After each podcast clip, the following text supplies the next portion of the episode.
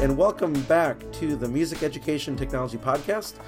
Uh, this is a podcast meant to help music teachers understand the world of technology and how it can impact their teaching.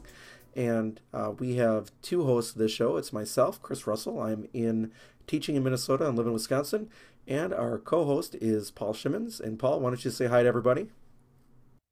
Good afternoon. Well, it's afternoon here right now, but I'm coming to you guys from Michigan and um, excited to have this podcast. We uh, we had Newzik guys with us this time. That was exciting discussion that you get to hear at the end of this. Yeah, we had Raphael Schumann, who's the CEO of Newzik. Newzik is a small company in Paris that is writing a new, um, relatively new program that allows you not only to use music as PDF files, but also to use music XML files, and it does a whole bunch of things with that. So it was really great to talk to him and the vision of their company and to see where they were going. And what are we going to talk about here today? Oh, the the big news, Dorico. Yeah, Dorico um, just sent out an email yesterday announcing that they're going to allow people to do a 30-day free trial of the software, which I believe echoes what Finale does, and I'm not sure what Sibelius does. Same thing, I think. Well, it used to be 30 days. So it gives you a chance to try it and see what it's like versus just throwing down. I think I think it's still a two hundred ninety nine dollar cross grade price, although that could have changed since they introduced it. I'm trying to look it up right now. I haven't checked the price of it. So again, it gives you a chance to see Dorico and its uh, four or five different special features where they just focus on on helping people write clean music. And Dorico just recently also had a an update to version 1.0.10 or something like that that added a few more features that people were looking for and Dorico just promises to keep releasing updates as the day goes as the days go on. And it's 160 for cross grade. Is it really? Yep, 160. Oh, I thought it was more than that. So that's I mean, what's Notion at? That's like Notion's 150, yeah, it? I thought I thought Dorico was like 299 for owners of Finale or Sibelius. I wonder if they changed that because I was thinking it was more than that too. Yeah. Wow. That's. Oh wait. Well, and this is for education people. Now let's see. Retail, cross grade. Oh yeah, there it is. Cross grade from Sibelius Finale or Notion for normal people is uh 280, 279. And then for education people, it's 159. So that's nice. I'll have to check that out about the education piece. That changes the game a little bit for for I know you and I because we can we're obviously educators. So yeah. Nifty. Okay. I wonder if that's for uh, like, like students too. I imagine I imagine that is. I bet you. Huh. We'll oh, have cool. to get a hold of those guys and ask. Yeah, I suppose we could ask them to come on. I don't know if Daniel Spreadbury would ever be interested in coming on or not, but we could certainly ask. Um, you just put out a thing about finale too on your webs on your blog. What was that? Well, just yesterday and, and yesterday only. So we are on well, actually Monday. So we're on Wednesday after Thanksgiving, and we're, we're November 30th when we're recording this, and the interview with Newzik was on the 29th on Tuesday. But on Monday, the cyber deal of Make Music was a upgrade price of Finale of $99 versus their normal, I think it's 149 um, upgrade, and it was just it's that time that if you hadn't upgraded, it might be time to do so. And once again, the, the biggest change in Finale, other than being able to write instruments in a transposed score, which is kind of a new feature, um, is just everything under the hood has been updated to 64 bit architecture, um, which incidentally then knocked my Windows computer from being able to use it because it was only a 32 bit computer. But basically, then it updates Finale so that it is ready for the next 10 years of life um, with a whole new engine under the hood. Even though it runs exactly the same, the car works the same as it always has, just has a brand new engine that's going to last a lot longer. Yeah. And so that finale deal is no longer available then. Yeah, I don't think it's available. And, and Paul, you had a whole list on your website of I don't know what, fifty different apps that had Black Friday sales. Yeah, oh, it was it's awesome. And you know, this is the time of the year. Every year, Black Friday, they go on sale. Um, I'd suggest that people take a look at sales coming up for Christmas time because a bunch of them will go on sale again then, and it's just like the the time to save some money and uh, grab some of those apps that you've been looking at. How do you find all those apps? Do they contact you, or do you just happen to find websites where they're listed? Um, for I, you know, musicians using iPads, there's a couple of different websites that are out there, but I just like using them. So yeah, I go looking for them and talk to a lot of people, and um, I don't even want to guess how much money I've spent on music apps. We won't talk about that. but that and that's when they're on sale too. Have you ever gone into your history of your iPad and just see how many apps you've downloaded over the years? Dumb. No. No. I'll have to do that at some point. You know, it's one thing to look at all the apps that are on your devices. We were talking about that one day, right? We're about how much space we've taken up. Yep. But the the purchase history is something else, and then a lot of those apps don't even exist anymore. Um, right. In fact, that's the other thing I wrote about the other day was um, I was getting a message from a couple apps that were saying uh, contact the developer because this app may cause uh, iOS 10 to slow down. So there's a lot of apps that haven't been updated, and one of those was even the uh, tonal energy tuner hasn't been updated. So I contacted them afterwards and said, "Hey, are you guys going to do something?" And they're like, "Oh yeah, we've got a big update coming soon." And have you noticed any issues with that? Because I've gotten that notice a couple times. I haven't seen any notice, but it just it's enough to make you think, uh oh. And I heard that Apple was clearing out the App Store of a bunch of dead apps too. I, I had read something like uh, 23% of the games have been cleared out that have just not been updated for years. So Yep. kind of a and, and, and really what I used to tell people is that if an app hasn't been updated since the last version of the iOS came out and it's, you know, this time of year, might have to start looking for a different app. So that's kind of interesting thought. I know it's hard to keep track of what's current and what's not. You know, and that was something too. We haven't talked about that, but like when I get a new device, I never um use the backups to restore from my old iPad or whatever. I just start fresh. And I figure, you know what? I've got so many apps I've tried through the years that I'm sure there's just junk on here. And so as I use an app, I'll download it again and that way I know what's on my new devices I'm actually using. Okay, I, I just download everything and, and let it go. But that, I mean, that's something you talked about with music too, and that's that'll be in the second half. Is that um, you had been playing around with it and stuff that you had stored in Newzik's cloud just automatically downloaded to um, your iPad when you hadn't done anything. It was just there with Newzik's cloud feature. Yeah, oh, it was nice because I had to grab my school iPad yesterday when we were doing that interview.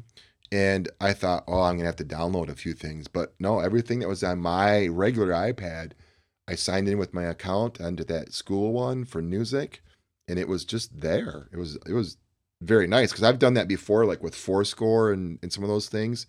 And you have to bring all that stuff back in. That's one of my complaints actually about forScore. I have very few complaints about forScore, but I was trying to help a small music publisher um, in Wisconsin try to find a more economical way to bring their music library to conferences. And my suggestion to them was that they buy a couple iPad Pros and use forScore and put all their scores in forScore along with their audio files and, and link the audio files so people could hear the score and watch it at the same time. But there was no way for that person to transfer the music library with the binded audio files from one device to another they could copy over the music, but they couldn't copy over the audio files. And the audio files were, and, and that was a problem. And and I think there's a benefit to that. So I'm hoping forScore in version 11 will will address that. And I haven't tried to do that with unrealBook, but I oh by the way, in, in that most recent update of, of forScore, my iPad wouldn't update forScore. Every time I tried to update it, it crashed. So I was playing some stuff on my ukulele and I just opened up unrealBook and then was just working with unrealBook. So again, we're so lucky and so fortunate to have a number of programs. So like forScore, Unreal Book, and of course now we're talking Newzik uh, in the second half of this episode. And it's important that we have a couple of those apps on your iPads because it is technology. And, you know, I've never had one of my iPads fail me at a performance time but I've always had that fear of what if I get up there on stage and forScore or unrealBook doesn't open? You know, what's my backup? So I always go with two full sets of apps all ready to go. Yeah, I've been a, I've been a little more brave with that. I typically have just one that I'm using at the time, and um, actually, as of late, I've actually been using uh, some printed music that I because I made my own arrangements for the songs that we're singing this fall, and um, uh, I'm I'm just using printed music because my eyes are getting weak enough that the 9.7 iPad screen is not working for me the way that it used to. So I need I need to eventually update to the 12.9 inch uh, because of bad eyesight. I'm telling you what, that 12.9 inch should just be a one of those tools that the school districts hand to a music teacher. It's just so nice to have that and it works and it's the right size. Schools should just be mandated. I just I, I, love it. And, and when I was uh, speaking on Iowa a couple weekends ago, one of the music educators had their iPad Pro that they had bought at the beginning of the year and their iPad Pencil, or they're just their pencil, not iPad Pencil, just their pencil, and they were just gushing about how much they love that device and the pencil all in one with forScore. So, you know, kind of fun stuff. Grading apps? Yeah, we're going to talk about, well, grading apps or just dealing with classroom management apps, I think you were going to talk about. Yep, classroom management, collecting student work. I know I'm one week into my new marking period, so I just had to go through all last semester's work with grading it and collecting it and um, trying to put all that into my school grade book. And uh, just, you know, my school, the school grade book we use here is just a numbers based um, grade book. You know, it's the traditional thing. And so I'm trying to find other apps and ways to collect my fine arts students' work where I can give them feedback, even though we're not one to one, but where I can give them feedback still and they can maybe even use their own devices to turn things in. And we're trying to use Noteflight as well.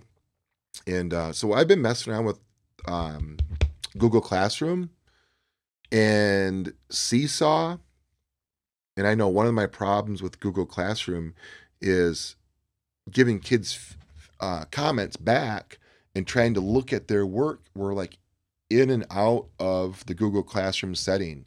They want you to go use a Google Docs or uh, you know some other like a PDF. And every time you open up, like a kid sends me a PDF, I can't write on it, and I can't even type in comments about it.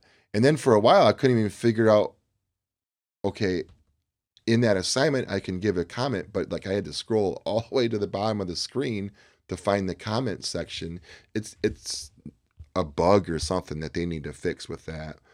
Um, so Google Classroom has been interesting. It's not the ideal situation though.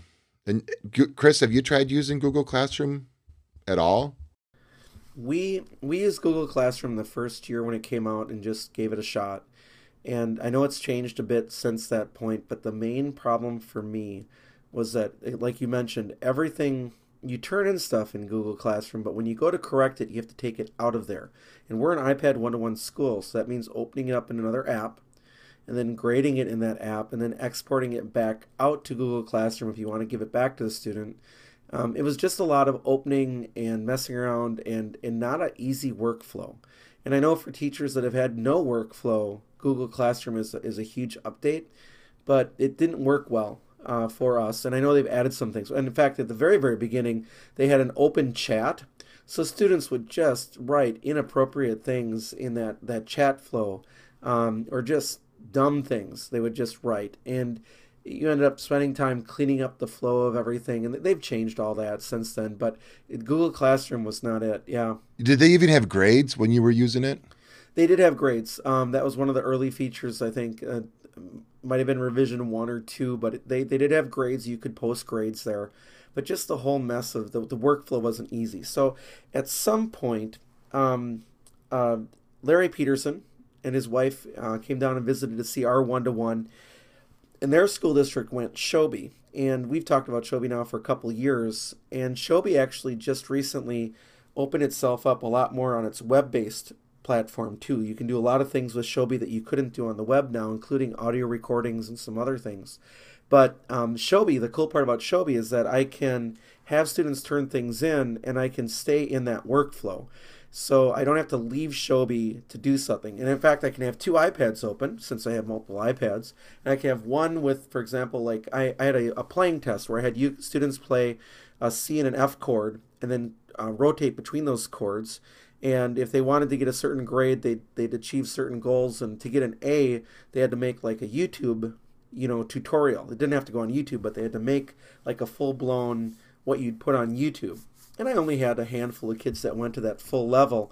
Most were went for a B, which was just showing full capacity with the chords, and a couple got C's, and a number of kids didn't do anything, which is pretty standard. But they could upload their video right to Showbie and then I could open Showbie and then also have my rubric that I created open on the next page. And I could just circle what they had done and then with Showbie put in their grade and then later bring Showbie over with that fast because you can switch fast between students in Showbie. There's a quick student switcher. And I love that. I also love it for audio recordings when I do assessments uh, of a song. I have them record right in class. They hold their iPads up. They could do that with a phone. They could do that with a Chromebook, um, recording themselves right in class, and then I just go and play it back. Now, there are some limitations with Showbie if you don't have the free version. There's not all the colors.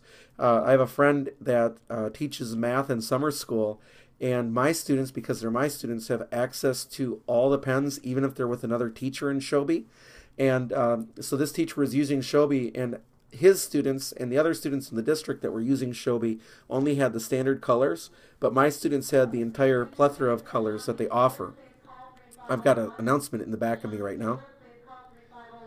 So um, anyway, so Showbie's been very, very good for me, and I, I love it as a tool. Um, it costs I don't know I think I got two years for $120 with a Christmas sale last year, and uh, I would do that again in a minute. It's been a very, very, very good tool. Now our school also uses Schoology, and we use the free version of Schoology. Why spend money? I guess is the philosophy. But um, there's a lot of things that we can't do without the paid version. Um, for example, audio recordings in app we can't do. But Schoology can't do the thing where students can write on a PDF and I can write on a PDF. Schoology only allows the teacher to write on the PDF. But um, with 400 students, every day I have a bell ringer question that's connected to our sight reading method and I've reworked those questions so they can be done in multiple choice or matching or short answer or true and false. And everyday students complete those when they walk in class, and Schoology auto corrects those. So then I would I do is I just take the scores at the end of the day and I just stick them right in the grade book and I stay on top of those. Uh, when I used to try to correct those written questions by hand um, and have students write them, I just couldn't keep up. And now with nearly 400 students, I really couldn't keep up.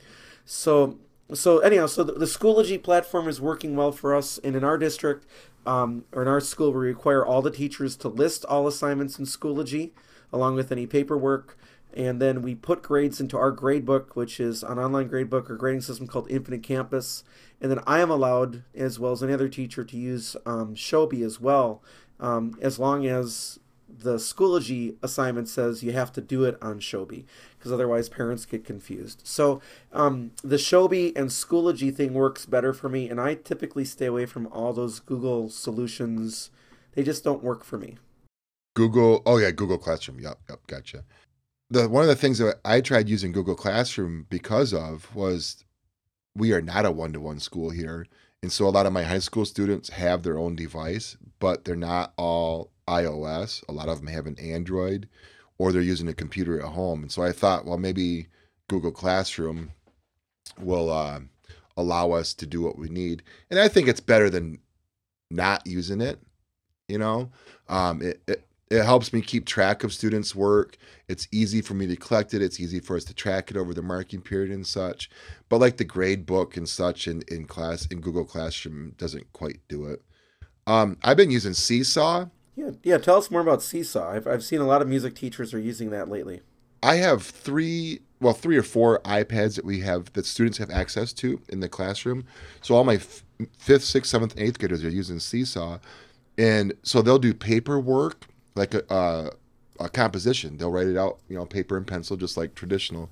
But then they'll come up, and it takes them like uh, 30 seconds maybe to come up, take a picture, and turn it in to their our classroom account for Seesaw, and then that sends it to my iPad, which I can connect with my iPad or my laptop, either one.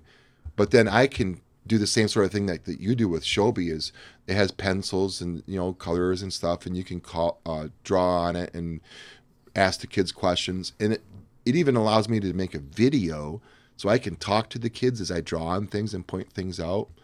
Um, and then I will send that back to them and give them feedback. So then the next time they sign in, I have them read that feedback and and well, hopefully put that feedback to use. You know, the teacher's dream world.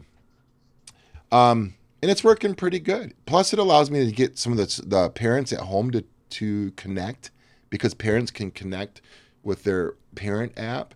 And so a student turns something in, I grade it, parent gets notified or gets notifications right away that that's happening. And so parents log in, they take a look what their kid has done, and it gives them a, a, a, you know a little window into the classroom. I don't have enough parents connected, but a few is better than none. Okay, so I mean, so basically, we're using Seesaw and a little bit of Showbie in the same same way, the same potential way. Yep, and um, Seesaw just added uh, better ways to grade people to grade the students, and that's like $120 a year.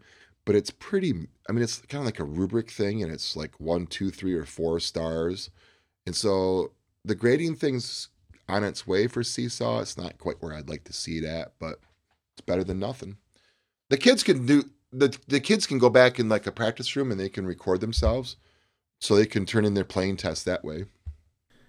Yeah, and, and I know that, for example, like also Showbie has had a portfolio feature for a while that you or a student can like star a item and it can show up in their portfolio as well, which I think Seesaw was originally an online portfolio concept. I think was where Correct. that came from.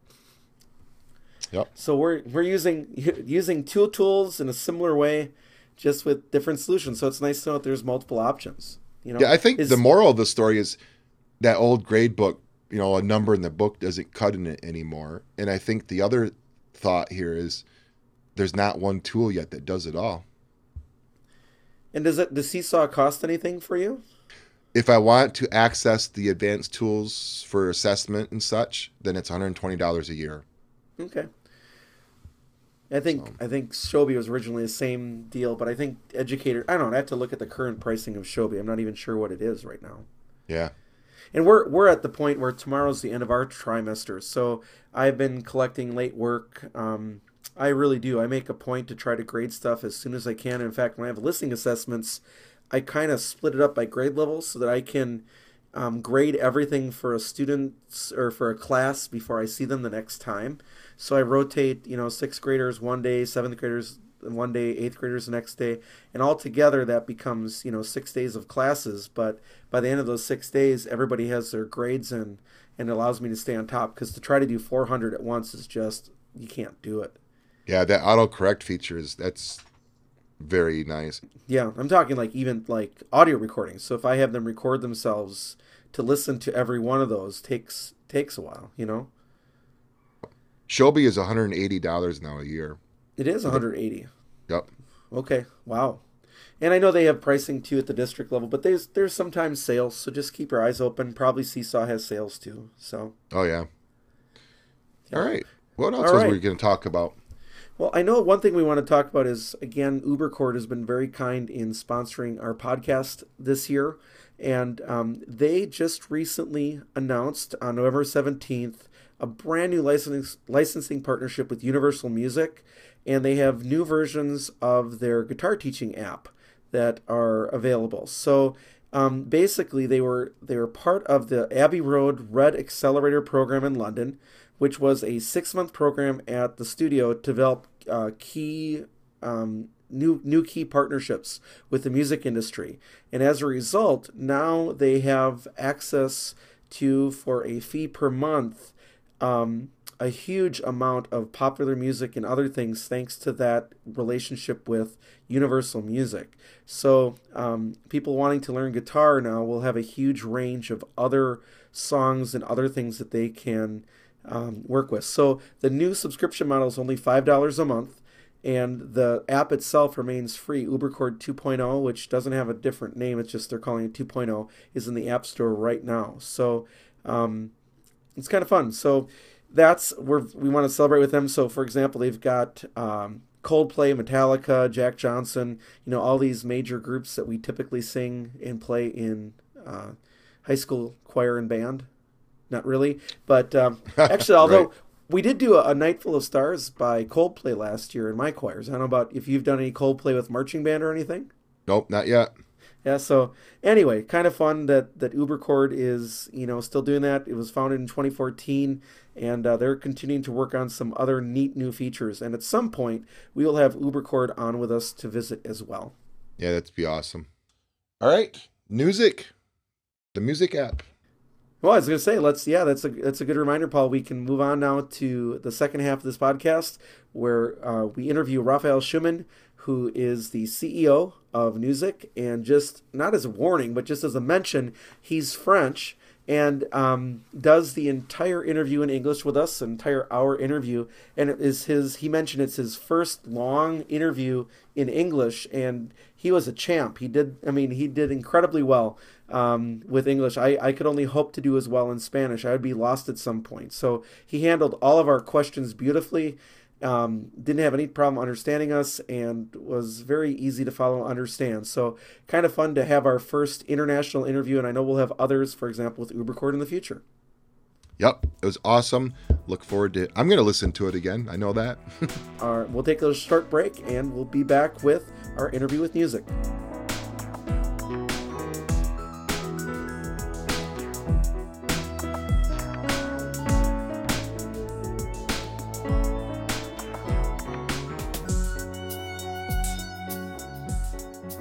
Hello and welcome back to the Technology in Music Education podcast with Chris Russell and Paul Shimmons. And Paul, why don't you say hi to everybody?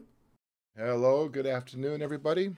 And we're coming to you here at the end of November. And our guest today is Raphael Schumann, who's the CEO of a rather new app called Newzik. So, Raphael, why don't you introduce yourself and tell people a little bit about Newzik and what it does?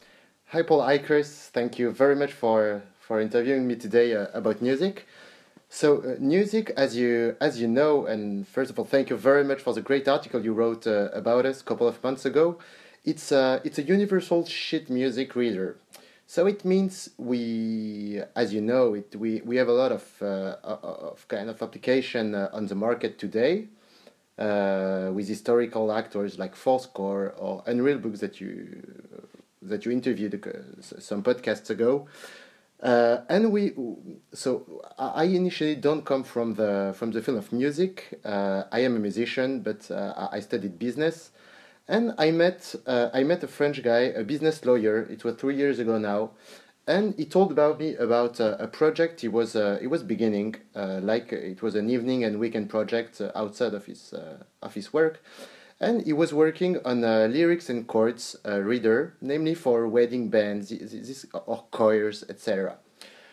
And so uh, I began to be interested in uh, in this field, and uh, and after uh, after some months, I decided uh, just to join him, to quit my job, and to and to go ahead to to work on a on a complete application to answer the needs of the musicians. So we we began interviewing a lot of musicians. So we we, we, we, we talked to musicians in the in all styles, uh, music educators, orchestra members, uh, gigging musicians, wedding bands, etc. And then we recruited a team. So we are very lucky to have uh, to have this founder that is today the only investor of the company. So he, he invested money to, to recruit a team.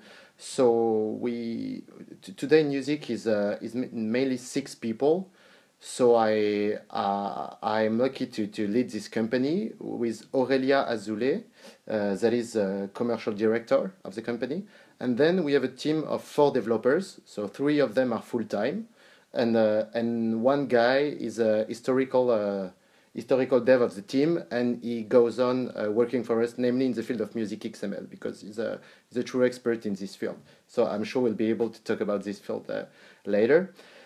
So we, we, we just realized that a lot of musicians were using uh, a lot of separate applications uh, in their daily musician's life. Uh, you had one uh, some apps to work uh, with lyrics, some apps to work with your audio files, you know, so we, we, we wanted to make something that was talking to anyone that was reading music and to let them work with all the files they want. Because we were kind of frustrated someone's to sometimes to, to open an app and each time it it, it, it wouldn't fitting because you have lyrics on your computer in your Dropbox. You have Word documents. You have videos of you gigging. You have YouTube links. Uh, you have PDF. You have Sibelius, Finale, Notion projects, etc. And actually, my Dropbox was the only place where I could find and use these files. And it's not optimal at all uh, when you're musicians. So we we went to this very ambitious project, and we know that we are only at the very beginning of the story just to have a tool that let musicians use all the files they want. And when did that app first get released? When did you first introduce that on the App Store? Actually, if we if we talk about the current Newzik, uh, we had like versions two years and a half, maybe three years ago now, uh, but we never pushed it. Uh, it was only to discover a little bit this universe and uh, and see how uh, how we could enter the guidelines, etc. But we, we, we seriously gathered all together uh, two years and a half ago. We released the beta testing app uh, for all the 2015 year, and we just launched the, the Newzik app at the beginning of uh, 2016, like beginning of February. So it's, it's been eight months now. And you just recently had a big app update, didn't you, that added a few more features?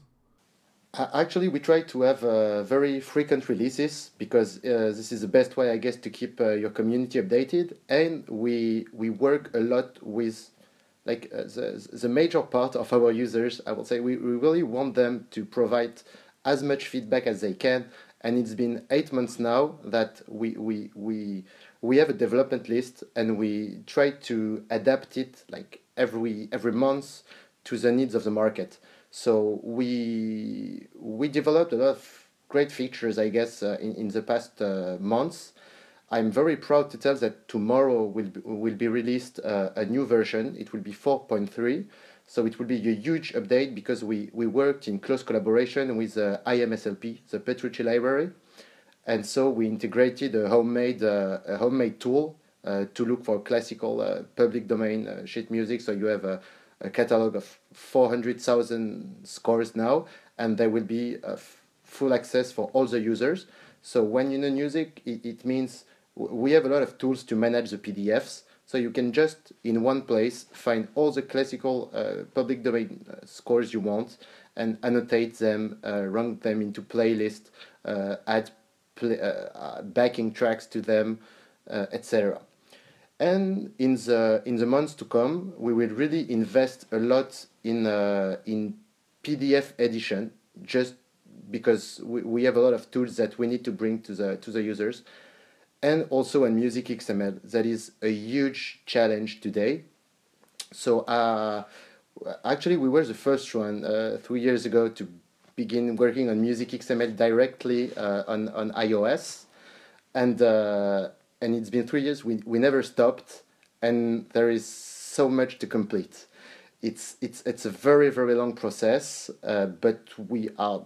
200% sure that Music XML will be the format of tomorrow in the field of uh, of music scores because we, we all know uh, all the limitations of PDF.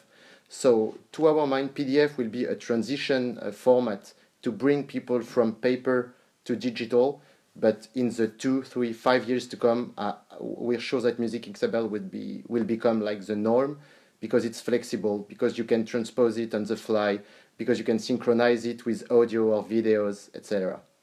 Yeah, that's a really important thing to, to highlight. There's going to be a number of people that listen to this podcast that don't know what we're talking about when we're talking about music XML files. But um, I've been a huge proponent of them for years and basically it's a container that transmits all the data of printed sheet music from one application to another. And it doesn't have to necessarily be notation. It could be a situation like Newzik which is a reader and a player. It has a play along function too. And there's a million things you can do. And um, in fact there's this new app. I don't know if you've had a chance to see it yet raphael called sheet music scanner. Yes sure. The guy is in scotland and he's going to come with us sometime but he's writing this uh, ability to just scan and, and out output as music uh, XML, and he yet doesn't see the potential for that. And I was trying to talk to one of his representatives and say how important that feature is. It's more important than even the initial scanning and just playing back, because once you get into that digital format, there's a million things you can do with it. So it this is a really really great deal. And if anybody else is trying, and by the way, first of all, I should say Raphael is French. Yes. And Newzik is is located in France. So if you're under you know, if you hear a little bit of an accent there, that's that's why. I'm sorry for that. no, don't be sorry. It's wonderful, and you can you should be speaking to us in French too, so we can subtitle it. It'd be wonderful. Maybe later. Thanks. You're in charge of that, Chris. are are you are you in are you in Paris? Is that where you're at, by the way? Yes, yeah, we, we are based in Paris, but we, we actually we, we travel a lot, uh, namely uh, in exhibitions. And uh, if you want to know more, I can explain after also our models because we, we don't only sell the app uh, on the App Store. We also have uh, uh, an activity that consists in going directly to orchestras and music school and to to sell not only the application but also a full service with a training, with equi- equipment rentals, etc. So it's like Newzik corporate. It's like a, a, a division of the company today uh, because we are sure that the in this kind of environments, orchestras, etc., the change need to come from the outside because you have huge standards, you have, you have norms that comes from the 17th century actually, and, and, and they never changed it, but they all know that they need to go digital. But we know at Newzik they won't go uh, buying 120 iPads and uh, and download an app and read a user guide and watch uh, tutorial videos, etc. So so we go there, we spend time with them uh, we we get a lot of feedback too, and so this activity uh, today. So we will be in the U.S. Uh, in in the weeks to come. We'll go to Midwest Clinic. That is a huge convention for orchestras, and we're exhibiting at NAMM uh, in January for the it, it's the second NAMM for our company. Now, when you do these, um, this other side of the company that actually does physical rentals of the equipment, to orchestras, does that include a foot pedal page turner as well for those devices? Exactly. So first of all, we each time we work with uh, intermediaries because we we can't mix our activity. There is primarily uh, an app developer with all the warranties issues, uh, iPads that are broken, etc. So we, we work. We have uh, partners in this field, and uh, and yeah, for for pedal page turns, we have a close collaboration with AirTurn. So, for instance, uh, we we made in France in September uh, our first uh, first representation with a classical orchestra. It was in Rouen. It's a it's a famous opera there here. I mean, and uh, so we had a, a, a, whole week of a rehearsal and then a performance uh, in front of a thousand people. So very stressful because it was a very first proof of evidence of our concept for for the public. And uh, and AirTurn provided uh, all the foot pedals for free just because they were interested in the project. And and like us they believe a lot in this field of uh, they they believe a lot in orchestras so we, we work with them but we are compatible with all the foot pedals on the market actually just so i can get an idea of the of the size of the project that you were doing with that group how many people did you have using how many different iPads? We had 45 iPads for 65 musicians because all the strings, they have uh, one iPad for two people. So yeah, it was 45 iPads, iPad Pros. And were those were, were oh iPad Pros? Yes. All right, yeah, that makes a big difference. Were those all synchronized together, or were they like using them as individual? Yes, so iPads each by their totally. own. So maybe I need to make a small introduction on the on the features that we propose that are linked to collaboration. We we mainly propose uh, two of them. The first one uh, we we call them a collaborative playlist.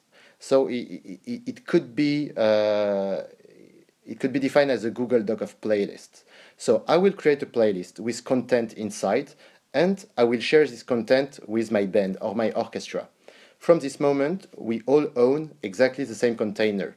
So when someone will make an action on a score, for instance, annotate it, all the person that reads these scores will be directly notified and uh, and know that someone intervened uh, on the score. So I will give you a very simple example. For all the strings, like uh, the violin one section, the head of the section was placing all the bows. So when you had paper, you, you, you saw how the mus- uh, you, you saw all the musician with the pen uh, drawing all, all of them the bows. So we, now we had the head of section writing on the iPad, validating, and you had all the bows popping up on the screens, but only of the of the bows. So this is one of the features we propose. Uh, so collaborative sharing, shared annotations. So we used it uh, a lot in Rouen, uh, and uh, this experience helped us uh, enhance the annotation uh, for collaborations. So we will have a release on it next month. And the, the second feature is called the band mode. Actually, they didn't use it because it's not really for huge classical orchestra, but more for gigging musicians, wedding bands. The, the band mode uh, will let you, with a, with a Wi Fi network, but you no need of internet access, just a Wi Fi network, you connect all the iPads together, and it's like a master slave uh, relation where you have one musician uh, choosing the content and he can display it on the screen uh, of all the users. But we have one particularity in our software uh, in one single title, you can have the versions of all the musicians. So let's take an example. If we were a band, uh, I will open a title. I will choose my uh, my part, that is, uh, let's say the guitar part, and you will choose the drum part, and uh, Paul will get the violin part, let's say. And when I will turn my pages, you can choose to follow me, but you can also choose to turn them with a foot pedal or with your finger. So it's it's a very open uh, it's an open feature that you can set up exactly uh, depending on your needs. But we know that this feature will be used for the kind of orchestras uh, I quoted, so wedding bands, uh, gigging uh, musicians, but also for music education, a lot. Right, and when you're using those collaborative features like that, where you're kind of on your own but you're tied in together, are people using PDFs, or is this where we now really tie into the XML? You you can use whatever you want. Either we uh, actually we manage uh, we let the users handle three kind of display files. We have PDF, music XML, and also lyrics and chords. And for the three of them, you can make collaboration, share your annotation, uh, mutualize a page turn. What is the format of the the the um, lyrics and chords? Is that just a doc file, or, or what would that be? It's uh, it's TXT actually. So you you you will be able very soon to bring a doc and docx document into Newzik. For the moment, we ask you to transform it into TXT before, but you can only we we have a, a lyrics and chords editor. What you can do is directly paste your lyrics into our interface, validate it, and then you have uh, we, we create automatically a TXT file. Something interesting with this feature, uh, each time you import a TXT file uh, that is only text we automatically recognize uh, the chords in it. And automatically recognizing the chords means that you can transpose it uh, directly. So let's imagine you, you have a song uh, that is in a A minor. Uh, you you will open it. All your band will uh, will have access to it. But now you have a new singer, and AM is not a good tone, for, a, a good key for her.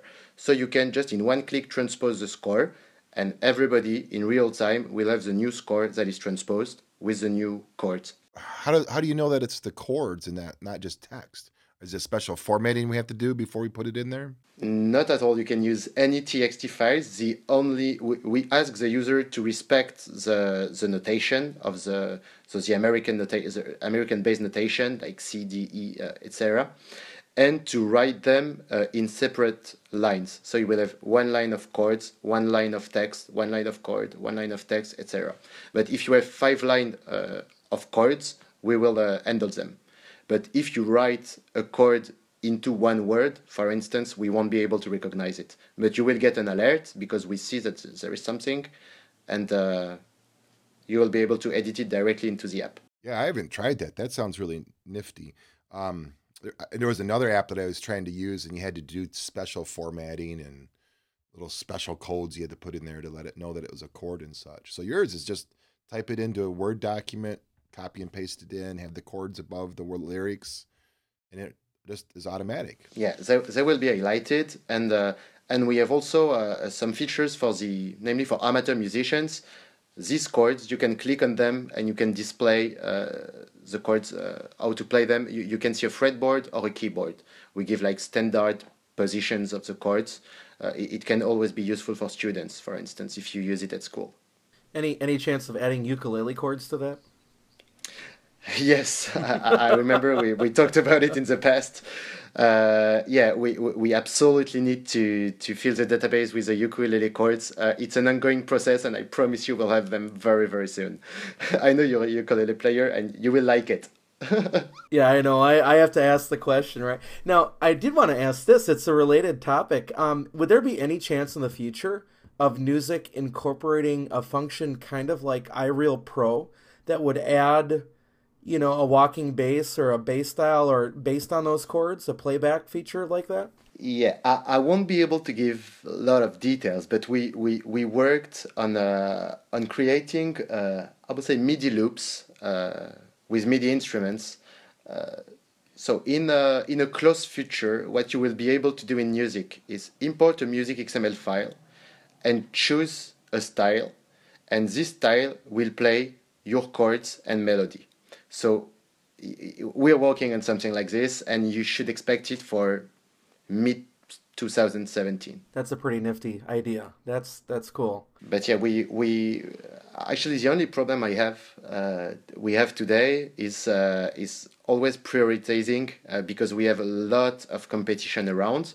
We try to be very close with all of them because I guess this is the key of success in this industry because the market is so huge that we want people to have all these apps uh, on uh, on the iPad to choose between them because we like forScore, we we like unrealBook, we like uh, Tomplay, uh, like new entrants like that. Black Binder in Spain now is a new entrant.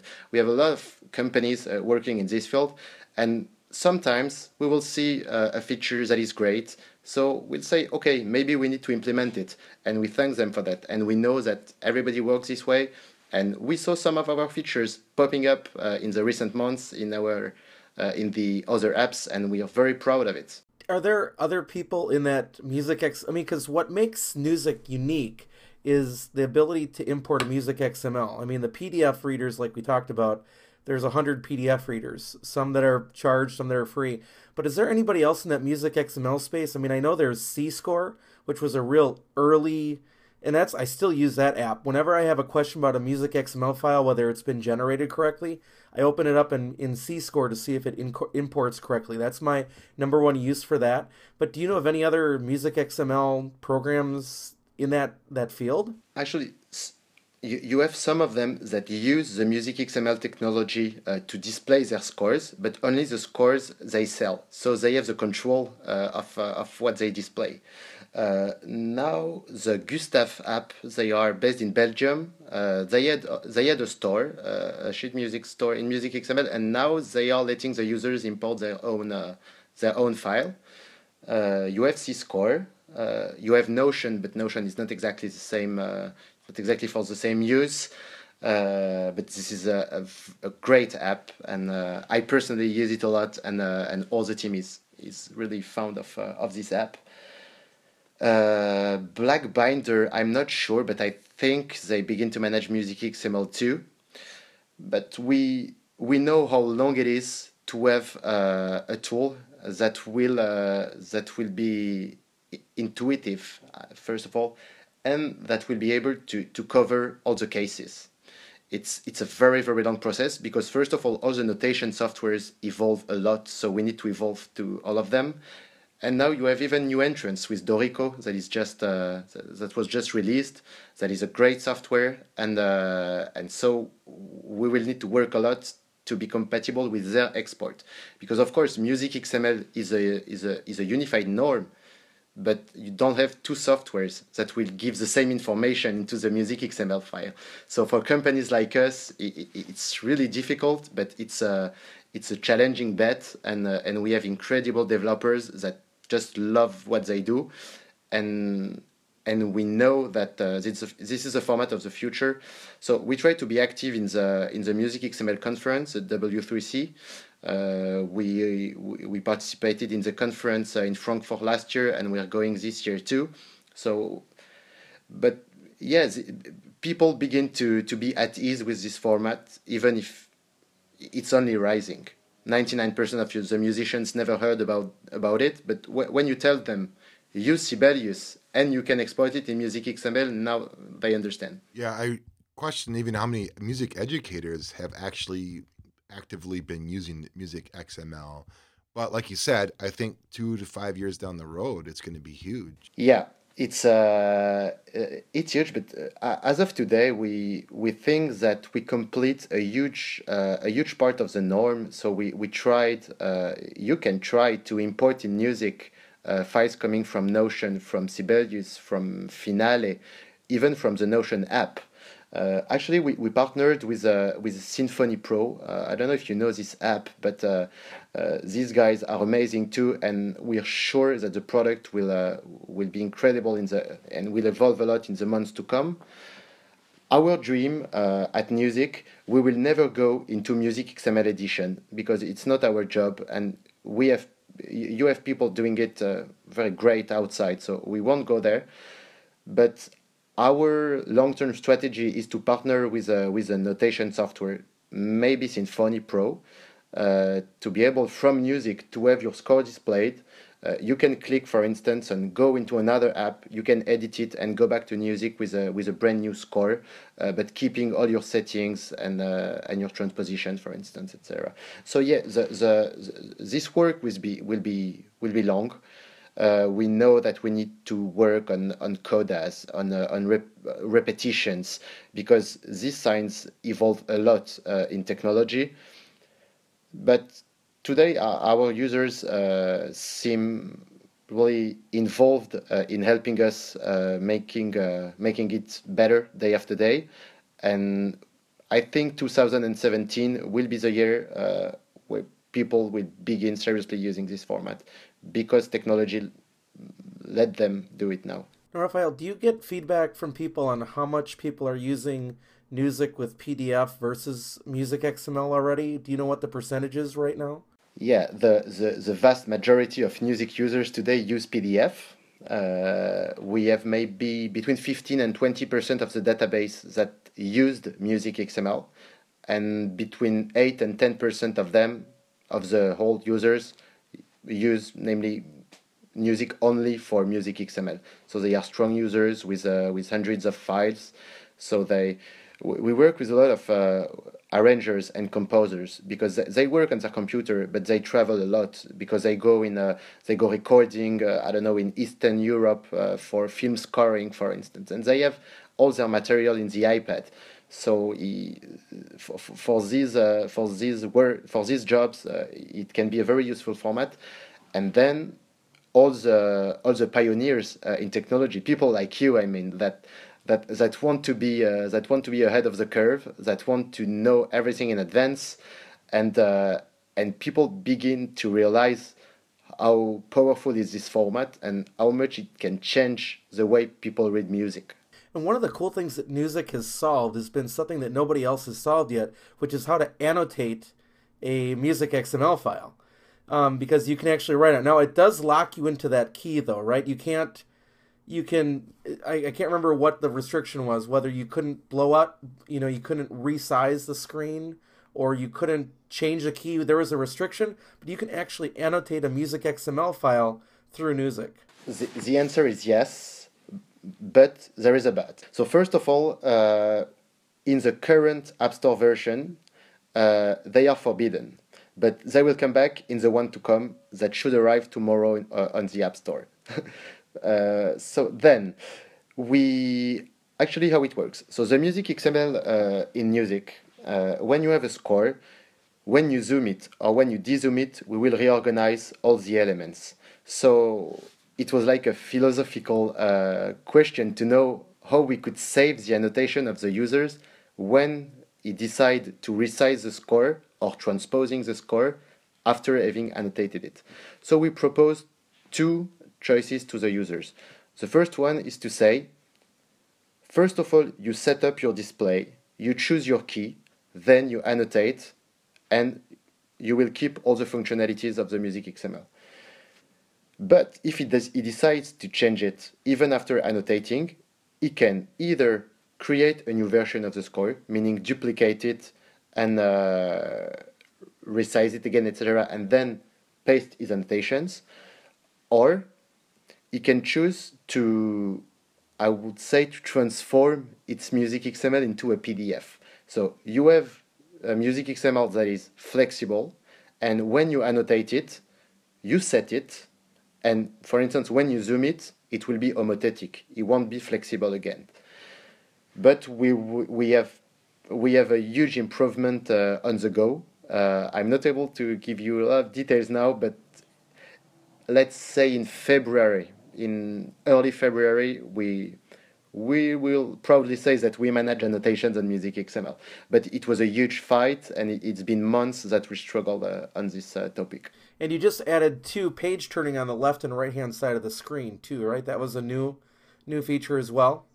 Because before it was a, was it a slide before that was turning pages? Yes, you, you can already use the slide. So it, it came from the market uh, actually. So a lot of users asked for it. Uh, so we decided to implement it. Uh, we, we did exactly the same. In the weeks to come, you will be able to crop uh, your PDF, you, to reorder the pages, to delete or add new pages, to merge documents, uh, etc. You will also be able to display uh, two pages in landscape mode. This kind of small changes and small features, they come from the users because usually they use several apps and they found the idea in several apps. For instance, for the double page, we, we, we, we already said that it's not a good idea because it will be too small even on an iPad Pro. Until we discovered that many users use the iPad not as a display but as a controller. They, they, will, they will plug it to a TV or a, or a, a computer screen to have a 30, 40, 50 inches uh, screen and so in in this context, we understood that double pages was a must-have. So we are currently developing it. I was also going to ask about the pricing point because there's one version of Newzik that's free, and then there's a pro or an upgrade, right? How does that all work out? Our will uh, is to is to make people try Newzik because all. Uh, 99% of the app in this field uh, on the market, uh, you need to pay them and sometimes a high price before knowing what it's like can be ten dollar between ten and twenty actually for all the all the all the sheet music readers. Uh, so we decided to, to to let it free, and but it's uh, it's a bet because given it's free, we are in the in the free apps rankings. So we are in competition with uh, Deezer, Spotify, Apple Music, all the all the tuners, etc. But people can download it for free and use all the features until they reach 30 titles. So we, we want them to use everything that we propose. We want users to bring PDF, music XML, lyrics. We want them to synchronize these files with audio and videos. We want them to try the collaborative features to connect uh, with iPads of their friends. Uh, we want them to transpose the scores, to annotate them, etc. And if they like it and want to turn Newzik into their daily tool, then we ask a $20 premium, a one-time payment, and you will have a free access with a unlimited storage uh, on our cloud. Because yeah, I, I didn't no notice it, but we, we have a, we have a, we have our own cloud, meaning that you can access your Newzik account from any devices, and this is something that can be very interesting for the for the musicians. So yeah, this is this is actually the business model on the App Store. And then, as I said, we have a second one that is Newzik Corporate, but it's not the same at all. It's one-to-one contracts with uh, with institutions. Yeah, that cloud was kind of nifty. I didn't even realize that was a feature until I had to sign in with a different iPad, and all my music was sitting there. I didn't have to download it and re-import it and stuff. It was just there. Yeah, because I get that all our users, and and it's the same for all the application, they spend not hours they spend weeks importing their their content into uh, into the device, into their account. And I think if I spend uh, days or weeks importing all my content into Newzik or into an app, and someone steal my iPad or I break it, I don't want to, to start from scratch.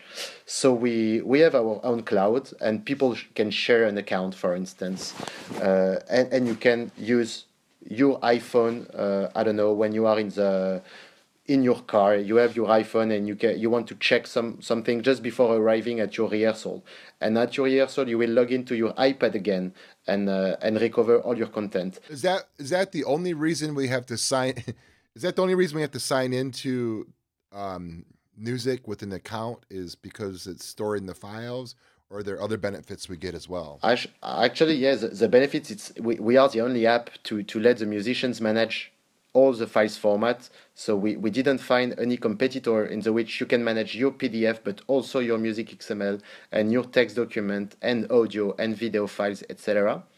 And we are also, uh, I think, uh, the only one to be that much focused on collaboration because this is music. Music is working with other people on stage, in rehearsal, uh, with your teacher, in a classroom, at home.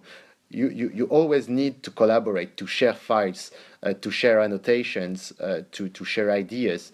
So I think the, the two main benefits of, of Newzik are first, to be able to manage everything you want, all the files you have uh, on your computer, and the other one is to focus on collaboration with our bend mode, with our shared annotation features, etc. I was going to ask too, just a couple clarifications. One is when you import a music XML, oh, when you import a PDF, it's just a PDF.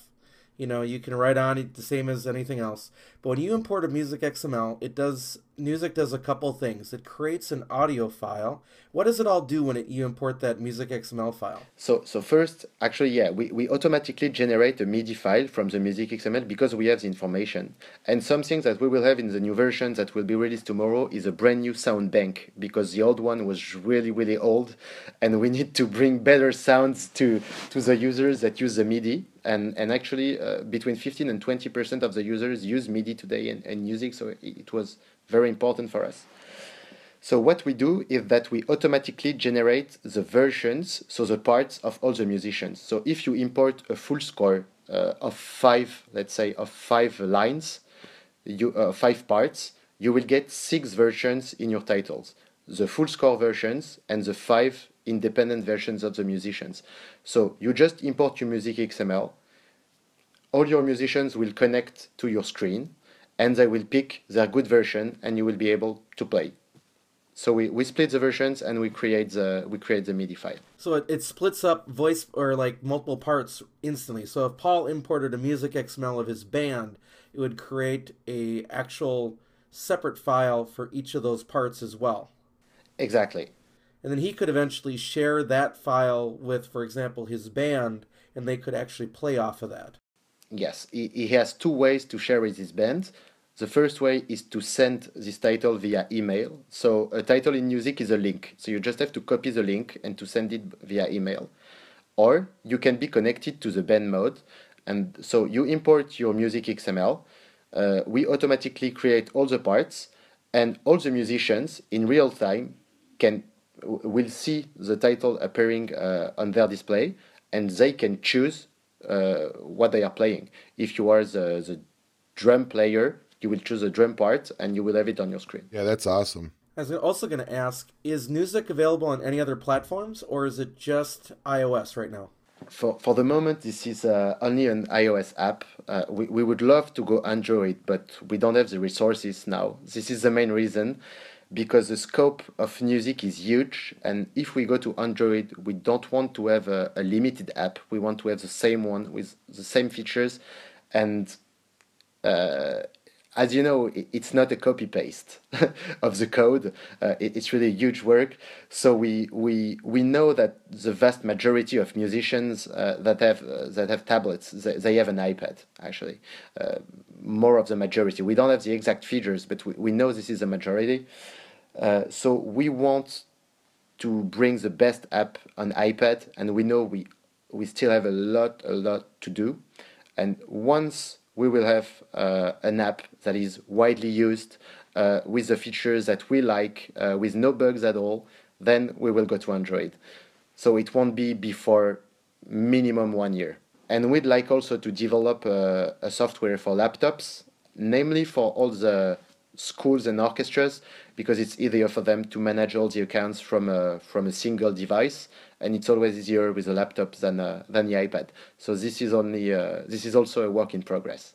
Well, I'm I'm really interested in this public domain access that you're releasing tomorrow. Where where is that accessing? Which website, or is it a bunch of them? Yes, it's IMSLP. Uh, it's it's uh, it's called the Petrucci Library. So the the, the it's it's imslp.org. Uh, it's like an organization, and they they give free access to tons of uh, of public domain sheet music. So you have free access, but with the free access, you have some limitations. I guess you need to wait 50 seconds before downloading a score. Uh, and uh, yeah, and that's it actually. So you, you will have exactly the same into Newzik. So when you when you want to download a PDF from IMSLP, either you wait 15 seconds or you can subscribe to their service. I don't have the price in mind, but it's something like one dollar a month, I think, and it gives you a full access to hundreds of thousands of, of scores. But I'd like to talk about content a little bit because we, we have a lot of users that came to Newzik that used the, the demo files and they, they brought some content and they said, I don't understand. Newzik is great, but I don't find your content. Where is it? So in the beginning, we, we built Newzik, uh, I would say a little bit like iTunes was in the beginning. iTunes in the beginning, you brought your own content only. You didn't have any store on it. So you had your MP3 and your movies, etc. And then they came up to the conclusion that they needed to provide the content to keep uh, to keep the user engaged and also uh, to monetize the service. So we, we, we didn't want to go uh, into publishing because it's a nightmare in terms of uh, of rights. But we did. but we did. So we we are working now with uh, with the major the major publishers we are working uh, on some deals with them, and we will uh, we will release early 2017 um, a digital score store in the which you will be able to buy Music XML interactive scores, but not only classical music, like all the pop music that uh, that everybody use, uh, jazz, etc. But we we only wait some deals that we are striking now but uh, as you know, it's it's really complicated to find a deal with uh, with publishers that are a little bit afraid of technology. So you need to bring a lot of guarantees to them, and so that's what that's what we try to do. That's really exciting. That's that's a big that's a big jump for for publishers. So I, I wish you the best with that. Thank you, Chris. I know there was like if you remember Chromatik. Yes. You remember Chromatik is um, they started off as kind of a, a similar kind of approach as Newzik with the collaboration idea, and they fell. It just the pricing just didn't ever work out. So it would cost six dollars for a score on on Chromatik that was two dollars at the publisher, and that was where that all fell apart. And I don't know how come that worked out that way, but it just never made sense financially, and nobody would ever buy from there. So it just it just makes sense. They, they went a completely different direction too. So exactly, but uh, I totally understand why they needed to set it at six euros because the guarantees that are asked by the publishers are, are, are terrible. Uh, but we, I'm not sure it will be the case for the first version, but the model that we that we aim is a subscription model, exactly like Apple Music or Spotify. Our dream is to build a, a platform under which you can find whatever you want, might it be music, XML, PDF, lyrics, etc., and to have a single price that you pay monthly and for the which you have access to everything. But something that you won't be able to share as your own content because we have uh, we have rights to we have rights. There are rights. Uh, copyrights actually, but we this this is a long way to go, and uh, and I hope that 2017 will see Newzik releasing a subscription model store with a interactive PDF, lyrics and chords, very diverse content, uh, a story in the which everybody can find exactly what he needs to play. Has there been any talk with uh, maybe working with the Choral Public Domain Library or with the PDF Band Music Library um, to inter- interact with their libraries as well? No, not for the moment. This is a good idea. We, we are in touch with with a lot of actors uh, in this field, and this is such complicated that we, we need to focus our attention on three or four major publishers and if if we manage to strike deals with them uh, we will have 99% of the content uh, that exists on earth but the, the, all the scenario, all the the, the, the, the organization you mentioned could be really interesting in a in in a in a short term, maybe to to give content to the users. And just because those are free resources as well, you know, unlike yes, you know, so just the same same venue of at least being able to find free stuff. I know what my question was before. I couldn't remember. Apple Pencil. What what have you guys worked with with the Apple Pencil for for Newzik? So we we didn't implement for the moment all the features of the Apple Pencil. So for the moment we we manage it as a regular pencil, but as a lot of features, uh, we are working on it, and early 2017 also uh, we'll see uh, the implementation of all the incredible features of the of the pencil. So it, it was uh, it's an amazing tool. Actually I, I use it every day uh, not only in Newzik for I don't use paper anymore since the iPad uh, Pro came out. I take all my notes in meetings with with this pencil and it's it's it's incredible just the fact that it recognizes uh, I don't know the the velocity the, the strengths uh, with which you you use it we, we we have we are developing great stuff around it and for annotating scores this will be a revolution this pencil a, a little bit a little bit expensive for the moment to my mind, but uh, let's hope it will let's hope it will decrease. Not to get too sidetracked, but you said you're taking notes with that pencil on your iPad Pro. Are you handwriting your notes then?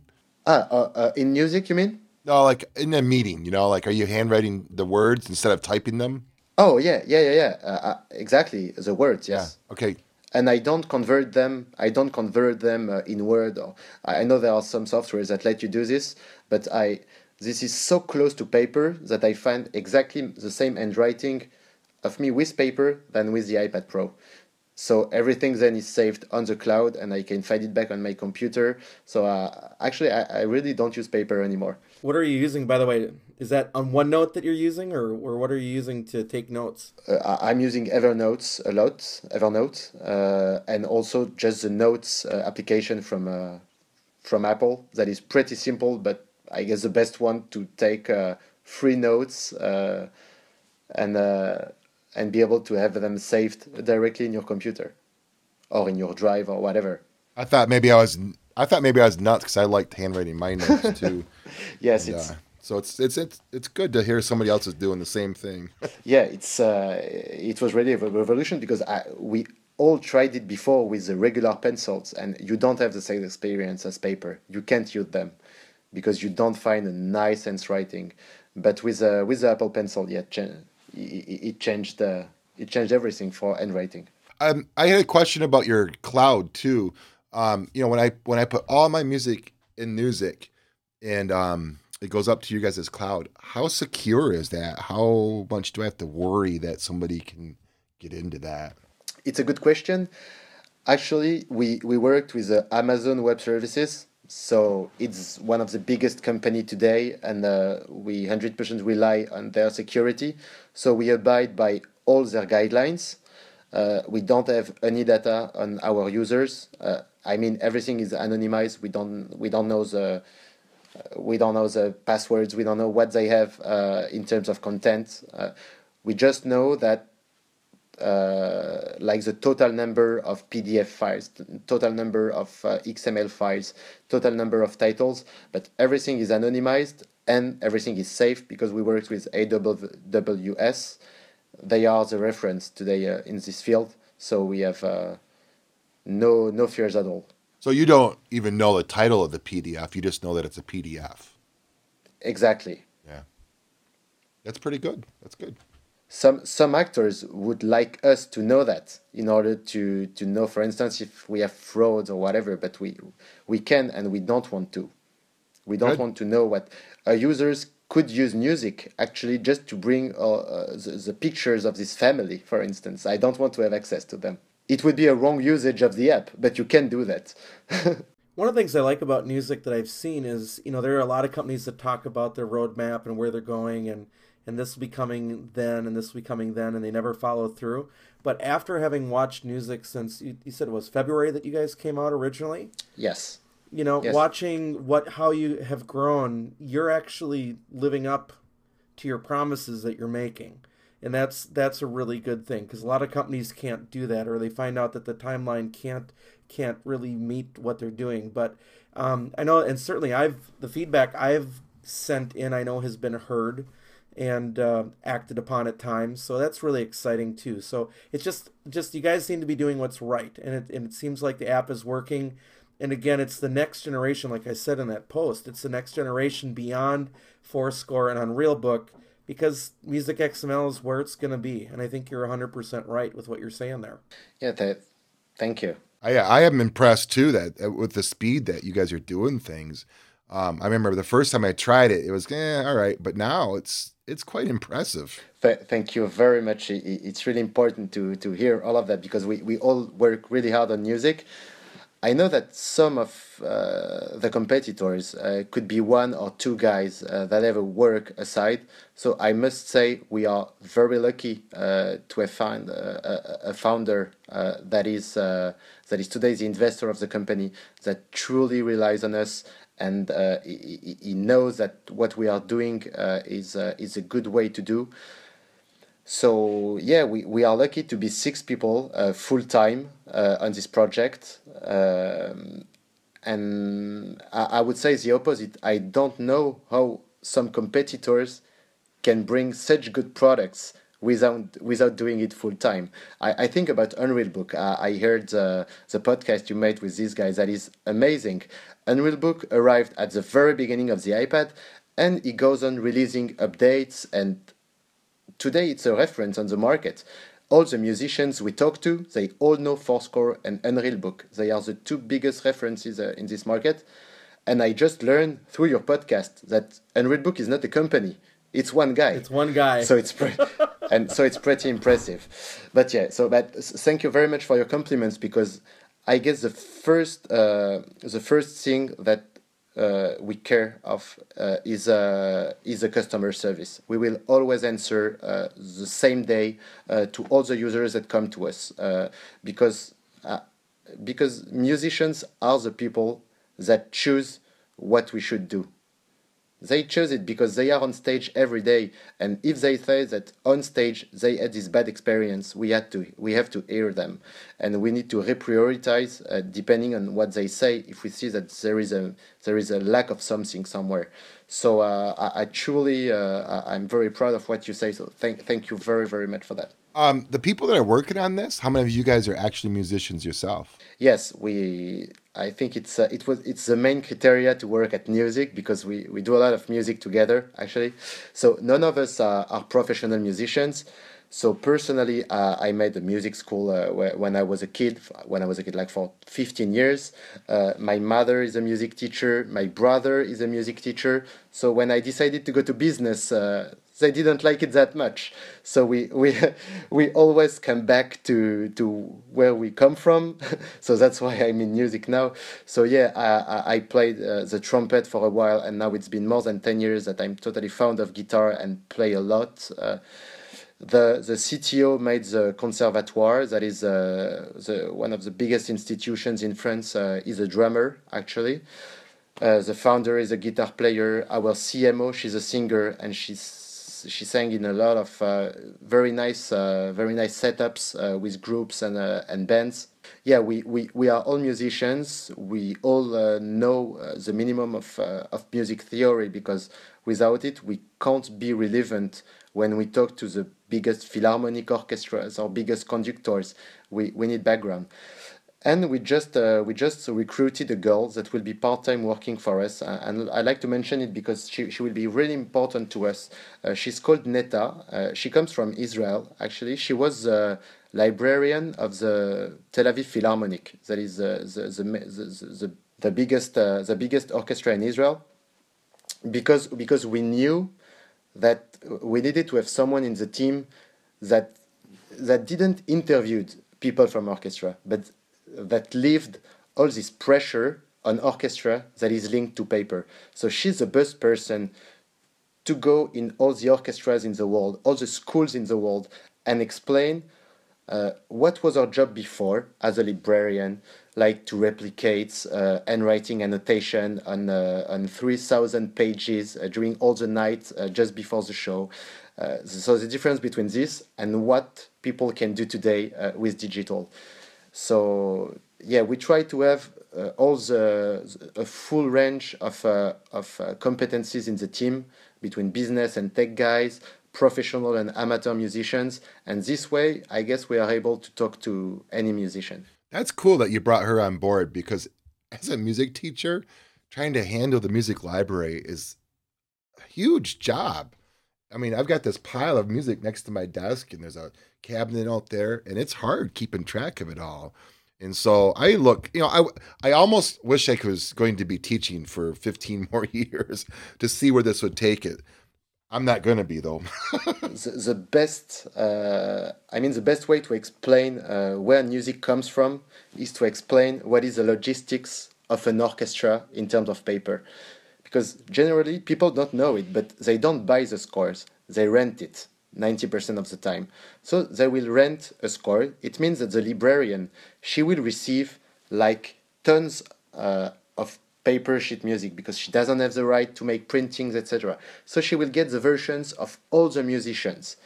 Then you have the conductor that will pick up his own version, make some annotation, and she will need to replicate all these annotations on all the scores.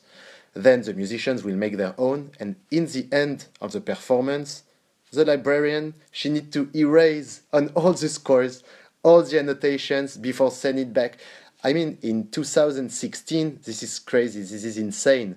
But this is how 100% of orchestras work today. Because they think that paper is the only solution. They don't know that digital is possible and can solve these uh, tremendous issues. Yeah, Chris and I have talked about the fact that it just annoys us that more publishers don't give us even the PDFs. Yes, yes. Uh, the um, we, we, we need to make the distinction between what is uh, what is public domain and uh, what is not public domain.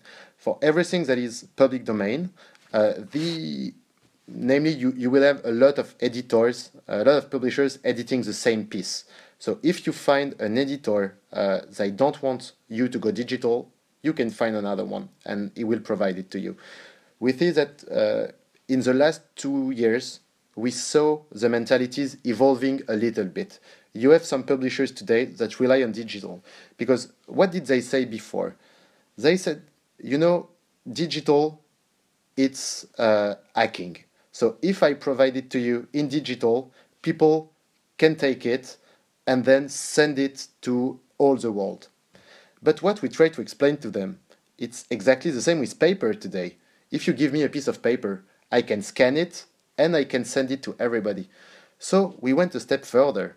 When uh, when an orchestra rent uh, sheet music in digital, in Newzik you can set up like uh, a lifetime, a, a, time of life. I, I want to say. So let's say you want to keep it only for a month after one month it will disappear.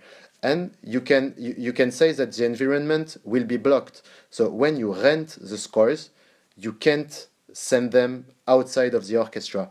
You can't make screenshots etc etc so we try just to give our best proof to them that they should work with companies like ours but it will take time. So then for everything that is not public domain it will depend on the editor and sometimes they won't accept. And you have no ways except forgetting the ipad and use paper. But we know that mentalities will evolve necessarily. Because everything that is public domain actually we could be a publisher. We could be a publisher. We could have it. Now that we work with classical orchestra we could be the one-stop shop of orchestras. We could say they could tell us okay in six months we will play the fifth symphony of beethoven. I can open sibelius write again the Fifth Symphony of, of, uh, of Beethoven and provide it in Music XML to them. And I have the right to do so. So our message to the publishers is you need to adapt to it. If not, you have other companies that will use the technology to to be compatible with the readers, etc., and you will lose your position. And we think that they begin to hear the the message, but it's a it's a long fight. Yeah, it is. It's interesting. I'm I'm appreciative that you guys are out there fighting that fight for us because it needs to be addressed and we need to move forward. yes.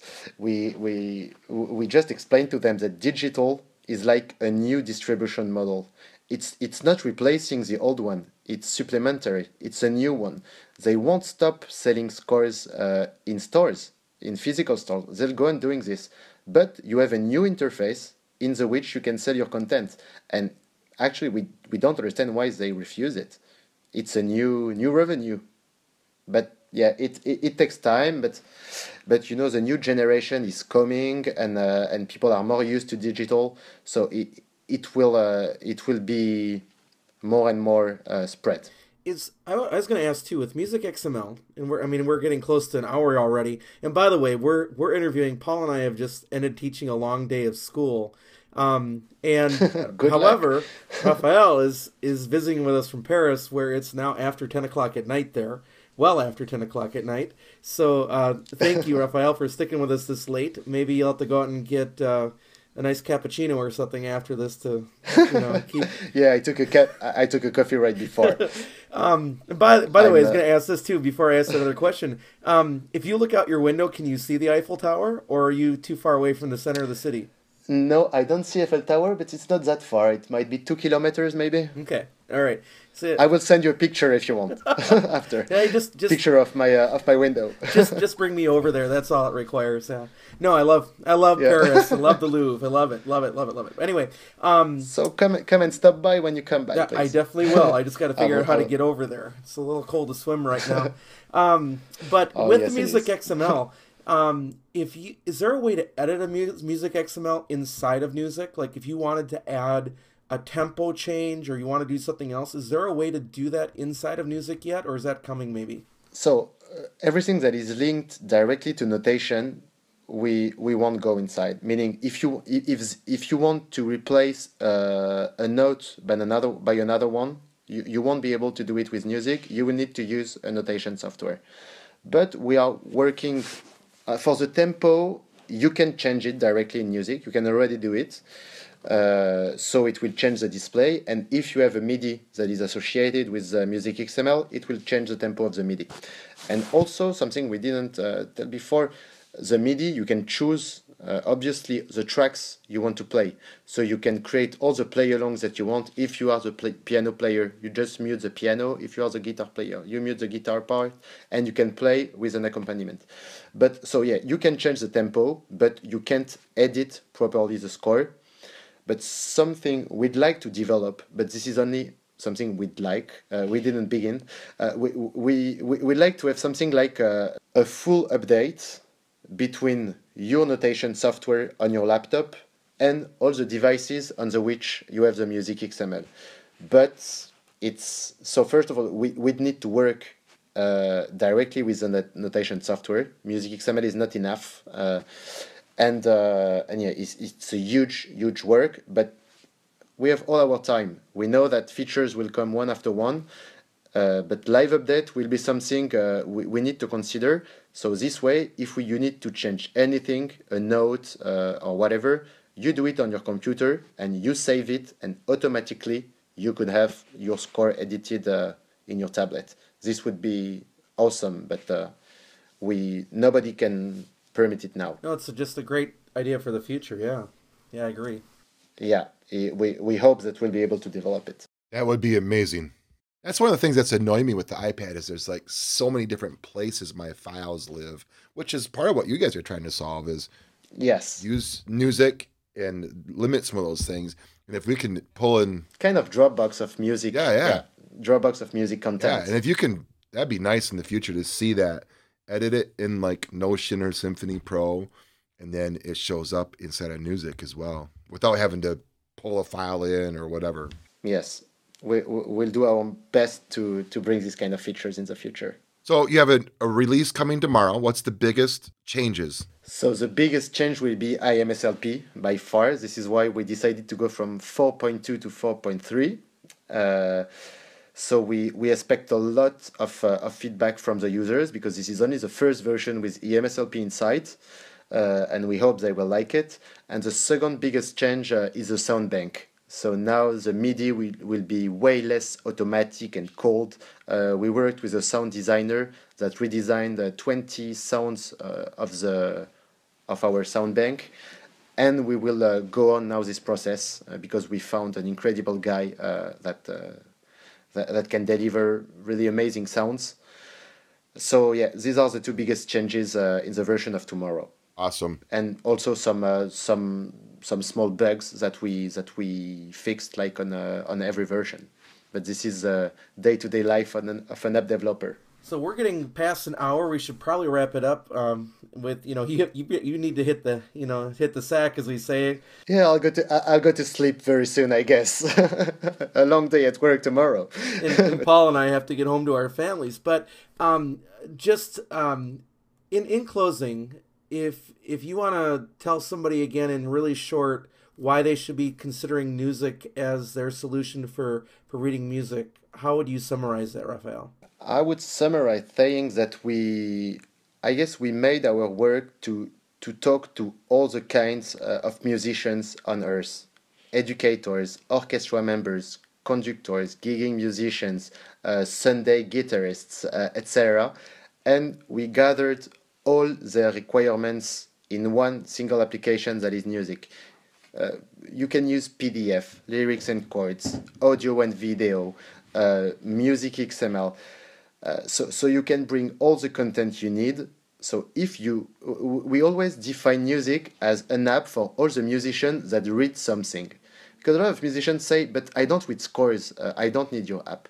But you can only use lyrics, you can use uh, only chords, etc. And then because we have uh, we have a full team and namely a support team, so we will always uh, be with the users uh, you have we have a live uh, a live chat on the website. So if you download Newzik and have any questions on how to use it, just write to us and you will get an immediate answer. And if you have any ideas uh, to make this app more complete than it is today, we are just listening to all of you. And for feedback like that, you said go to your website and there's a link on there you when you go to the website, you will see a, a live chat uh, on it. So the, the website is newzik.com. Uh, but from the app, uh, you have a like suggest, suggestion box. Uh, so you, you go in the help section and you will find a line where you can send an email. So from the laptop or the iPad, you can write an email and uh, and send uh, direct feedback, and, to, and it will comes to the to the customer service yeah, I can't tell you how much we appreciate having you today, Raphael, and, and how much fun it's going to be to watch that app in the future. Thank you very much to both of you, and uh, really, it was a great honor to be able to talk with you too, because I, I really enjoyed the past podcasts, and uh, we need to say that we are a small company, and we are a very young company, so just being uh, I don't know being compared to companies like forScore or I know that you received Nostflight Notflight for the last podcast. We, we are very proud of it and uh, we, we are very happy to to be able to, to talk about this great project and we hope that there will be a lot of follow-ups. So if anyone want to ask anything about Newzik, just feel free to write to us and uh, and we'll always answer in the in the better delays and really uh, Paul and Chris, it was great just to see that people like you in the US are educators and are totally amazed by this digital world. And again, Taking Music Ed is really a great blog because this is, to me, the only resource that is 100% dedicated to digital sheet music, but more generally, uh, digital for education. And digital is rising, and we need people like you that just help people know about all these uh, these apps, all these softwares, all these new products that is popping up every day and making, we hope, uh, musicians' life a little bit better. Yeah, it's hard to keep track of stuff, and I appreciate you coming on. It's interesting talking to people who are passionate about what they're doing, and people who are trying to make our lives as musicians easier. And uh, you know, we want to get back to making music, not having to sort music. sheet music, paper music, you know. So this is good. We, we, we appreciate you. All right, Raphael. So thanks again to Raphael Schumann for joining us today from Newzik, N E W Z I K. and you can check out that app in the App Store or check out their website. And again, thank you again for listening to the Technology and Music Education Podcast. You can find us at medpodcast.wordpress.com for show notes, or you can email us at medpodcast at gmail.com if you have any questions or comments. So again, thank you to Raphael for, for being with us, and we'll hope to see you next time.